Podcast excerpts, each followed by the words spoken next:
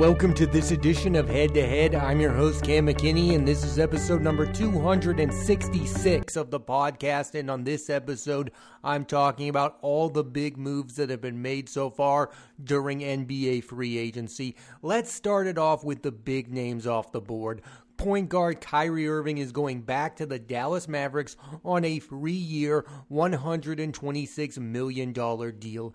Dallas was always going to be forced to pay Irving the minute they traded for the troubled point guard. The real question is how does Luka Doncic feel about the direction of the franchise? Would anyone be surprised if the Mavs are underachieving in the middle of this season and Doncic wants out? And what's weird about this situation is the Dallas Mavericks Mavericks used to be great about building around one true superstar. They had Dirk Nowitzki, and each and every year they were winning 50 games. They were making the playoffs. They won an NBA championship. Maybe they should have won more, but I really liked how the team was run during the Dirk years. During the Luka years, they've been inconsistent. They made the Western Conference Finals, but now they've taken a huge step back, and it was embarrassing how last season ended. The Mavs were 5 and 11 with Kyrie Irving and Luka Doncic. It goes without saying they need to be way better than that. And then I did want to mention what's going on with guard James Harden. The situation is he opted into his $35 million deal and now wants out of Philly to go to possibly the LA Clippers.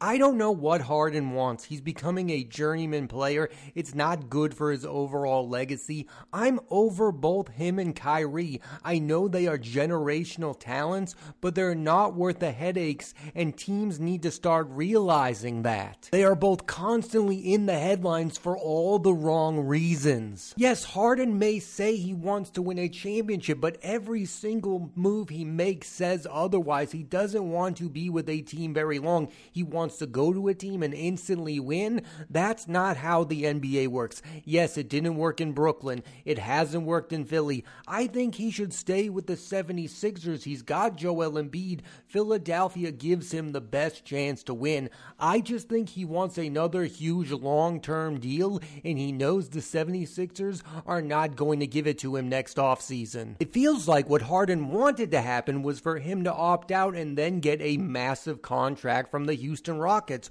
while the Rockets, which I'll talk about in a minute, gave their money to other players. Like every NBA offseason, there are very good players who get overpaid, and this year year is no exception. Forward Jerami Grant is returning to the Portland Trailblazers on a five year, $160 million deal. Point guard Fred VanVleet is leaving the Toronto Raptors and signing with the Houston Rockets for three years, $130 million. The team also added Dillon Brooks, who became a bit controversial last year. They gave him four years, $80 million. And Bruce Brown leaves the Nuggets for the Pacers for two years, $45 million. Let's start with Jerami Grant. He's the one I'm most puzzled by. Star point guard Dame Lillard has officially asked to be traded for the franchise, and even with Lillard on the roster, they are barely a top 15 NBA team. I like Jerami Grant when he was a role player for the Denver Nuggets. I don't think of this guy as a star NBA player. I think of him as a role player, and $150 million for him is way too much. When Grant was one of the best players on the Detroit Pistons, they weren't winning. When he's been one of the best players on the Portland Trailblazers, they weren't winning. This is not a guy who should be one of your top three players. In the case of the Houston Rockets, because of the new CBA, they had to spend money, and you could do worse than Fred Van VanVleet, but he's far from someone I would want to be my highest paid player. He's a top 10 point guard, not a top 5 point guard. Bruce Brown was very good as a role player for the Denver Nuggets, but the Pacers are paying him like a star, and that's not something night in and night out I think he is going to be. There was no real pressure on Bruce Brown. He was playing with Nikola Jokic, who was making him better, and Jamal Murray, who was taking over in the fourth quarter. I mean, the Pacers are going to need Bruce Brown to be that second option next to Tyrese Halliburton, who they just gave a max extension to. That's asking a lot from Bruce Brown, who's really only been like, what, the seventh guy on every team he's played with? He was on the Nets when they had Kyrie. KD and Harden. Yes, you can say it's a short commitment, but it's a lot of money. I want to turn my attention to the Milwaukee Bucks, who are bringing back Khris Middleton on a three year,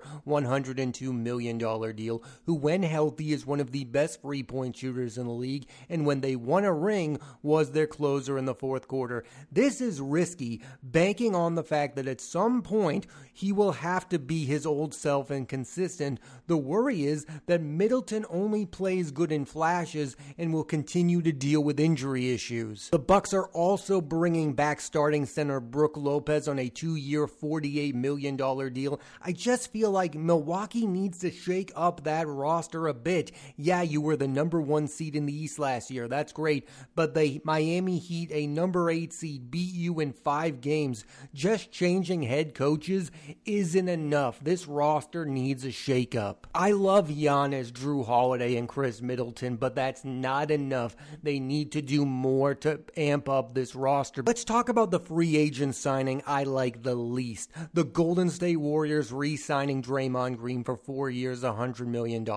And I don't hate Green as a player, but when the Dubs won the finals last year, we were praising their youth movement. Now they are doubling down on their veterans and just brought in 38 year old point guard Chris Paul Personally, I would have kept Jordan Poole and let Draymond Green walk. This just feels like they are keeping him because that's what Steph Curry, Klay Thompson, and Steve Kerr want. Yes, those guys don't want it to end because they've been with this guy through the dynasty. But what does Draymond Green add on the basketball court is no longer worth $100 million. He's no longer making all star games. He's no longer in the discussion for Defensive Player of the Year. He's more known for talking on his podcast podcast and giving his opinions and acting like the Warriors are going to win every game, even though they can no longer win on the road. You don't know what Jordan Poole's ceiling is going to be. Next year, he could become a 25 point per game scorer.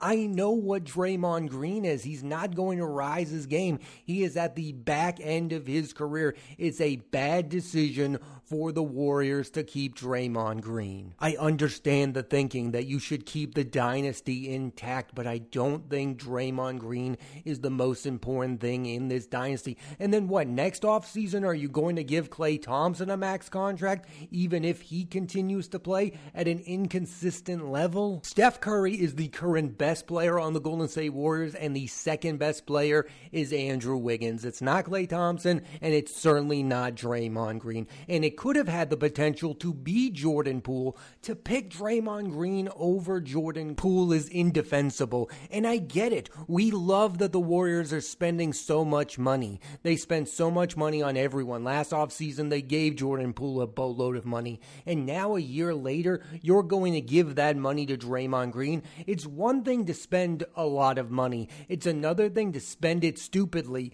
And that's what I believe the Warriors are doing now. This is not a good sign And in year two of this contract, it might become one of the worst contracts in the NBA because his stats are going to get worse. He's not going to get much better offensively. And who knows defensively what's going to happen to Draymond Green. This is a reward for what he's done in the past more so than what he's going to do in the future. And those kind of contracts in the NBA are always a mistake. Well, I've talked about teams that have added lots of talent. Let's talk about a team that's losing some of its core. And that's the Miami Heat, who lose guard Gabe Vincent to the Lakers, who signed for three years, $33 million, and Max Strus to the Cleveland Cavaliers, who signed for four years, 65 million. This is a team that just made it all the way to the NBA Finals. Now, there is a belief Pat Riley is going to make a big swing that could be bringing in Dame Lillard. But if that doesn't happen, the Miami Heat are in trouble. Yes, they would still have Jimmy Butler, Tyler Herro, and Bam Adebayo, but a lot of the guys that helped them make the NBA Finals was Gabe Vincent, Caleb Martin, and Max Strus. Those guys overperformed. If they don't get Dame Lillard, they're going to have to fill those holes somehow. And yes, they just signed Josh Richardson, who's a very good player. That's a nice piece. But the Miami Heat are going to have to replace guys that helped lead them to the NBA Finals. It's a number eight seed. I mean, we're all thinking the Miami Heat are going to be better next season. That might not necessarily be the case. Yes, bringing in Dame Lillard, I would obviously vote on them being a better team, but that's not a given. There's talk that Portland wants to get the best deal possible, and maybe Miami just doesn't have enough. Do the Portland Trailblazers want the Tyler Herro contract? And if it's Miami or nothing for Dame Lillard, are the Trailblazers going to give him what he wants? He doesn't have a no trade clause like Bradley Beal had. Dame Lillard really doesn't have that much control in the situation. If the Miami Heat land Dame Lillard, it will most likely be because of a massive three team trade. And if that does end up occurring, there is a real debate to be had. Are the Miami Heat better adding a major star and losing their depth on their roster? I mean, the Denver Nuggets just made and won the NBA Finals because they were one of the deepest teams in the NBA. Now, there are teams like Phoenix and possibly Miami who are giving up their rosters to bring in star players. Are they learning the wrong lessons? Should they try to be deeper teams instead of front loaded rosters? There would be some real pressure on Dame Lillard to turn the Miami Heat into NBA champions because they just made the NBA Finals without him. I mean, that is putting a lot of pressure on him. I know he wants to go to a winner, he wants to be that final piece. That would be a real test, Dame Lillard with the Miami Heat, because the Heat wouldn't have much of a bench. They just lost Gabe Vincent, they just lost Max Strus. They might end up losing Tyler Herro in this trade and other pieces to their bench. They might lose most of the roster that just led them to the NBA Finals for Dame Lillard. That's a risk no matter how good Dame Lillard is as a player. And yes, he's a top five point guard in the league, but is one star player better than five role players? We might find that out next year when it comes to the Miami Heat. And that's going to be a really interesting thing to watch because, yes, the Miami Heat were an eight seed, although even though we learned they were much better than an eight seed in the playoffs, they made it all the way to the NBA Finals. To lose that roster and to give it up for one star player, the only thing that would make that worth it is if the Miami Heat win the NBA Finals next season. I can't imagine Kyle Lowry being on the same roster as Dame Lillard. Like the Miami Heat are going to have a major reshaping if they add Dame Lillard. The trade would turn them into a Cinderella story into heavy favorites that would be scrutinized all season long. Is that what the Miami Heat really want out of this situation? We're about to find out because if they pull off this deal, that's what's going to happen. All of the pressure would be on Dame Lillard, Jimmy Butler, and Bam Adebayo to form a big three that's good enough to lead the team to the NBA Finals and to win the NBA Finals. I mean, this is a team that is the number eight seed, beat the Milwaukee Bucks, the Boston Celtics, and the New York Knicks, and they would be giving up most of that team to get Dame Lillard. That is real pressure that not enough people are talking about. I mean, there would be all the pressure in the world for Dame Lillard to deliver a championship to Miami. It would be reminiscent of Shaquille O'Neal joining the Miami Heat back in the day. The minute the Heat brought in Shaq, there were championship aspirations, and this would be the same thing. All of the pressure would be on Dame Lillard to be that veteran who brings Miami a championship. And this is a guy who's never been to the NBA Finals. He's only been as far as the Western Conference Finals. One of the teams getting the most praise for what they're doing during free agency has been the LA Lakers. They are keeping their team intact. They've kept the players they traded for mid-season. Rui Hachimura signs for three years, 51 million.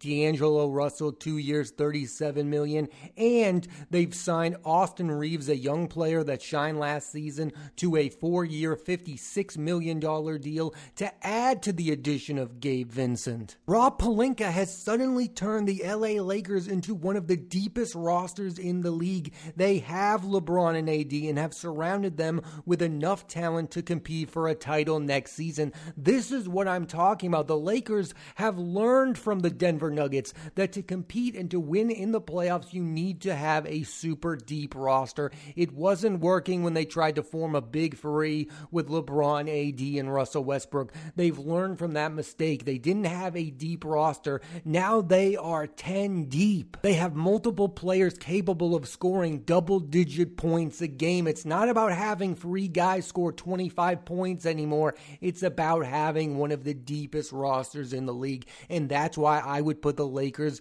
as one of the heavy favorites to win the title next season. They have LeBron James, who of course has that finals experience. Anthony Davis won the NBA finals as well with LeBron James. They have enough on this roster to survive one of those injury stints for LeBron or AD if those guys miss some time. Now, they don't have enough to survive them missing significant time, but LeBron could miss five games next season, five to 10 to 15 games next season, and I could still see the Lakers winning 55 plus games. They are an exciting roster. Austin Reaves is a young player who's only going to get better. Rui Hachimura was a perfect fit for the Lakers. D'Angelo Russell was up and down with the Lakers. I suspect he'll become more consistent with them as time goes on. Gabe Vincent is coming off making the NBA Finals with the Miami Heat. He's a guy who understands his role. The Lakers have wisely decided to go this route instead of making some blockbuster trade for Dame Lillard or James Harden.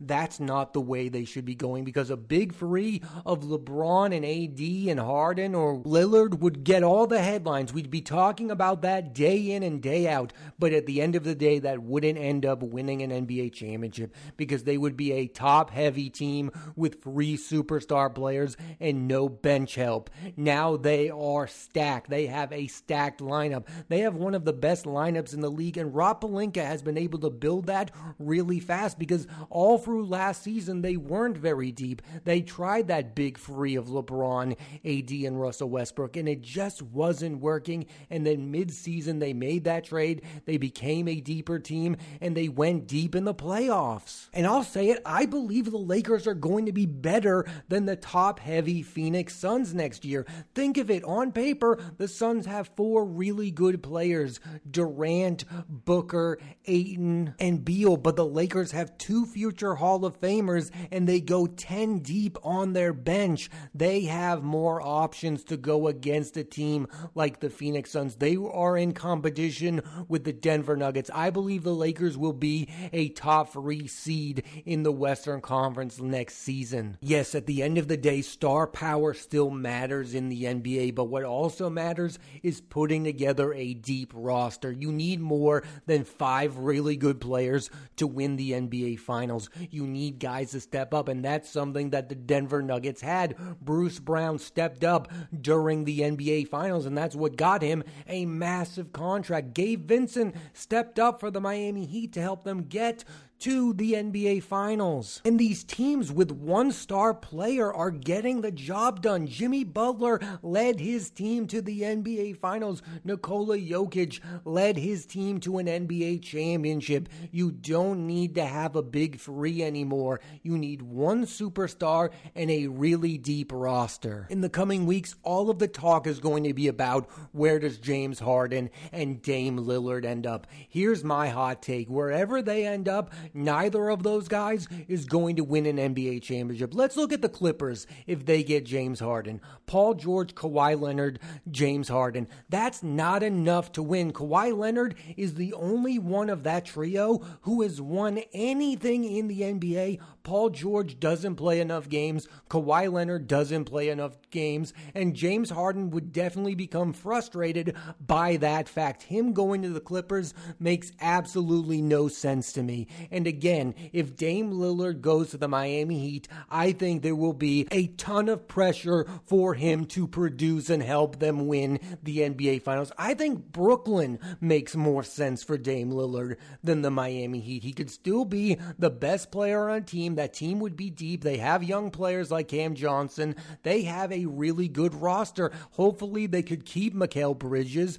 I would love that trio of Dame Lillard, Cam Johnson, and Mikal Bridges. That to me is a better landing spot for Dame Lillard than the Miami Heat. For Harden, he just needs to go somewhere to end his career and play for a team for the next three to four years. I need you to stop moving from place to place because it isn't working out. You're not producing in the playoffs. One playoff game against the Boston Celtics, you score 40. The next night, you're invisible. I'm sick and tired of the James Harden act. He's not going to be one of the best players on a team that that wins the NBA Finals. We've seen it time and time again. It's not going to happen for him in Philly, and it's not going to happen to him anywhere else. Most of the big free agents are off the board, but as we're seeing, some big stars are going to be moved in the weeks ahead. Right now, I think the winner of the offseason is Rob Pelinka and the LA Lakers, getting the job done, keeping their players intact,